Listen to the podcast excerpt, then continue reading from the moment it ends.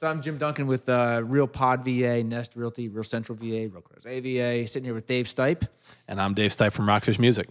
Usually we have Bart here, but he's a busy guy and he had to cut out a little bit early. But we got him for uh, for the voting segment. We're going to talk about a little bit later.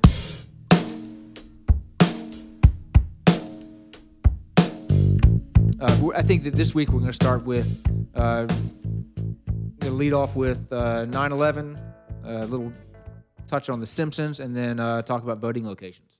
Because nothing Work. goes better together than 9 11 memories and The Simpsons. Exactly. All right. So yeah, so you know, I was telling you earlier that you know 9/11 from for I I think for me and for everybody is clearly a, a somber day for uh, a lot of reasons for what we lost that day and what we've lost since. Uh, but I, I tend to look at it as an easy way to do math because when people say how long have you Absolutely. been doing this, I'm like, well, my first home inspection was on 9/11. That's, that's just crazy. Yeah, it was. Uh, That is crazy. I remember I was downstairs in my, the very first house I ever sold, uh, actually representing a guy I went to high school with and his wife. And uh, something happened. I think my wife called me or somebody called me. No, one of my roommates from, from VMI called me. And I pulled a TV out of the closet. It was a vacant house. And uh, went and told the inspector, who's since passed away, you know, he was on the roof. And uh, we all gathered together and watched what we all watched. In an empty house that was getting inspected. Uh-huh. Wow. and um, it was uh, it's one of those surreal days. That, you know, clearly you never forget, but it's uh, it's something that makes it easy for me to say. Marking the start of your career on that on that event is pretty intense. I think they call that auspicious. yeah. Um, yeah, it was uh, it was on the e- southeastern part of Charlottesville, and uh, I, I vividly remember pulling out a, a small old TV and, and putting it on and, and finding the news and watching uh, I think NBC. Yeah. and um, inspector came down off the roof, and we just all were just baffled and confused and all that stuff. Yeah. So it's um, I think it's a day now to to look back, reflect, and and think about uh, what it was like. Um, but yeah, it's uh, it, it's funny that was 17 years ago, and you know those guys have you know had kids, and I've had kids, and life has gone on. Well, they're in their, you know, children of, you know, the men and women who were the first responders who we lost in that. Those children are, I mean, they were, they're, they're also the known as like the 9/11 babies, the, Yep. like the, the infants who were born just prior to 9/11 and their parents passed away, and like those kids are seniors in high school right now. They're about to go to college. Yeah, Um, you know, Pete Davidson, you know, relatively, uh, obviously, you know, from Saturday Night Live Right. fame, but it's a pretty well known fact at this point that he, uh, he grew up in Staten Island and his dad died in the, it was a firefighter for Staten Island who died in the towers. Right. And, you know, it's just, it's, we're, we're at a stage now in life where, where 9 11, that event, you know, it, it is just a, t- it, it is the most hard stamped event in my life that, Mm-hmm. Mine as well. you, that you mark you mark time based on that the same way like my grandparents generation d- did use pearl harbor like Right. my generation we timestamp our lives around what happened on 9-11 2001 yeah. and uh, it's and it's it's so interesting now 17 years removed where people like how people's lives have have progressed and children are now adults and you know i was i was a junior in college and uh, and just look at where life has kind of led us you know so much of what has happened in our country uh, so much of what has happened in our world uh, uh, society has been the outcome of that day it's really it's it's something to really have to reflect on on a day like today Yeah, yeah, and from a yeah, from a, from a market from a market perspective, also, I mean, it's it's something that was for the Charlottesville area is the the run up to the boom, and the boom happened a few years later, and Right. I remember, I I mean, I remember at that time the market stopped for Yeah. months. The real estate market just stopped, and you know, it took a while to recover. nobody knew what to do Yeah, I mean that that was the that's the most distinct thing I remember about that time. Um, again, I was a junior in college, so like you know I wasn't out of school yet, but you know I was starting to hit that phase of life where you're starting to imagine what world looks like outside of a scholastic environment, and the world for at least six months just stopped. Nobody knew what to do. And for the next few years, it just became every decision that was made was based off of that event. And uh, yeah, it, I mean that that's the biggest takeaway that I remember about just what life was like post 9/11 was just how everything changed. Everything changed. Everything stopped and then it all changed. and then we all got old. Er. Speak for yourself. I'm a young 38. I got the white beard. It's good. uh, shifting on, I, I was talking to a good friend of mine the other day uh, about the Simpsons and just how they have been. It's such a, it's just an influential part of our society for twenty some years. It's just astonishing. I'm so happy to hear this take. Yeah. But yeah, so but it was, uh, and we were talking about just the Simpsons, and then there a friend of mine years ago had put together a clip of the Simpsons Realty Bites, which I'm going to put a link up. It, it's it's on YouTube, and you know, like a seven part series because you can't do all the fair use and all that stuff. But it is watching Marge decide to take on a career in real estate, and the the stereotypes, stereotypical real estate agents with whom she interacts is phenomenal. That's great. I mean, it is it is is something I think that in a lot of ways is accurate because you walk into a real estate office and you have the woman who says, and when you real estate has, has farm areas where everybody has their target, you know, I like Crozet and you know parts of people have 20 on North and you know in, Uh-huh. in the Pantops area, and she walks in, the first words out of her mouth when she meets this one woman is, "Stay off the west side." you know, and you know, at one point, you know, she's sitting there on the on the couch with with Homer, and she says, "Homer, I just want to get out of the house. I want some fresh air. I want to get out and do stuff." He says, "Well, Marge, open a window." oh, jeez. So, just a quick note to uh, to define the Simpsons, and I'll put it put it up that it's a, a way to get some some some deep insight into what the real estate career really is uh, for a lot of people to make it a second job. Um, so the Simpsons, and now, but the, the meaty part of what I wanted to talk about, what y'all want to talk about, is the the voting locations and the coming deadlines for for people to to get out there and vote.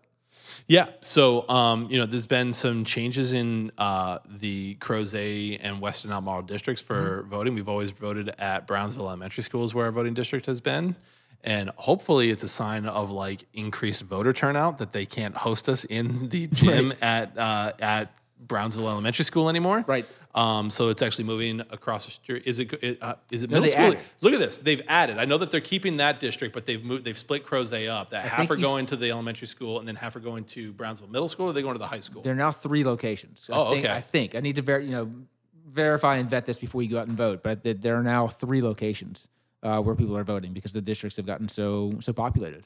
Yep. Um, so I, the, one of the places you want to make sure is you know I think the deadline you said was 15 October. October 15th is the deadline to register to vote. If you are not registered, make sure to get yourself registered.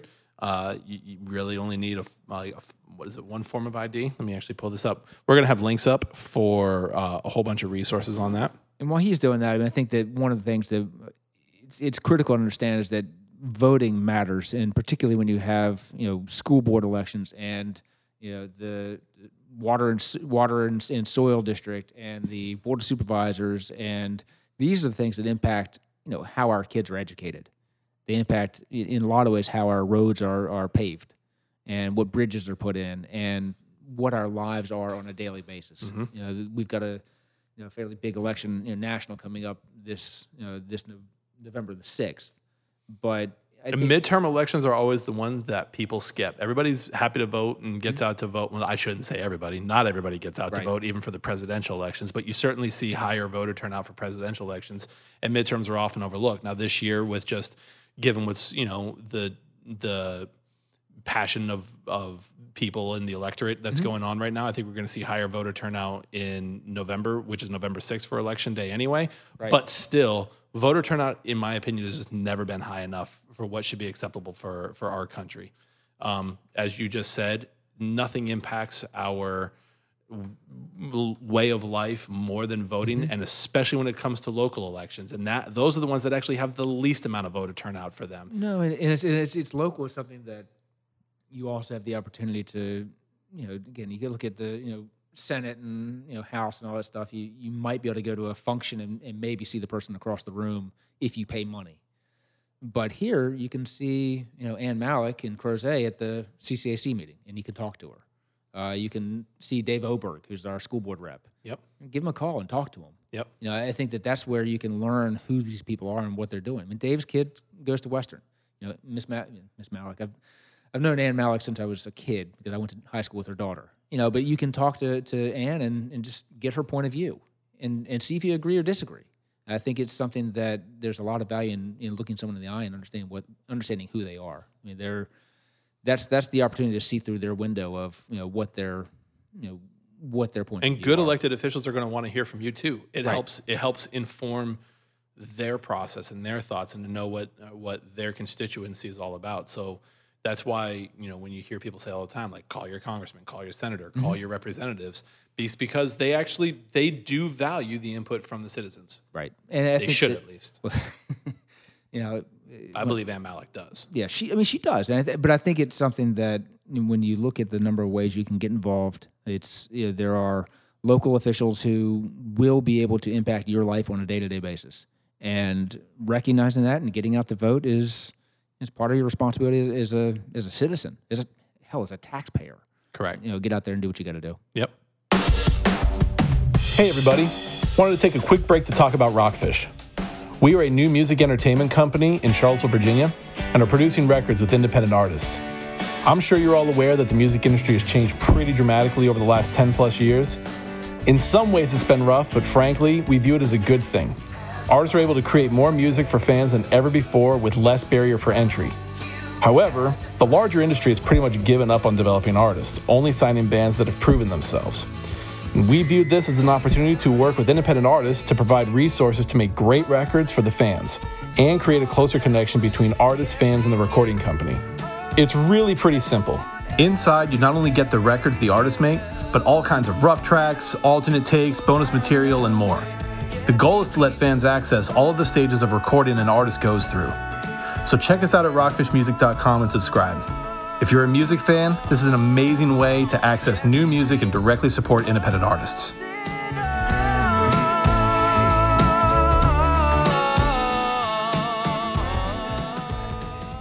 Uh, so we are starting a uh, initiative here at the Central Pods, and we're doing this with uh, Real Pod Central called "Stoked to Vote" campaign. And essentially, what we are trying to do is just turn people into voters. Uh, we have uh, shockingly low voter, voter turn, turnouts in our country. Even in good years, we're looking at 60 to 65 percent of the eligible voters turning up to vote, and that is barely above half. That's not enough people who are showing up to vote. Right. Uh, it is a right and a privilege, and in my opinion, it is a a a social responsibility that you have to our country. Of course, not every year provides you with candidates, and a lot of times those are kind of the things that discourage people from showing up to vote.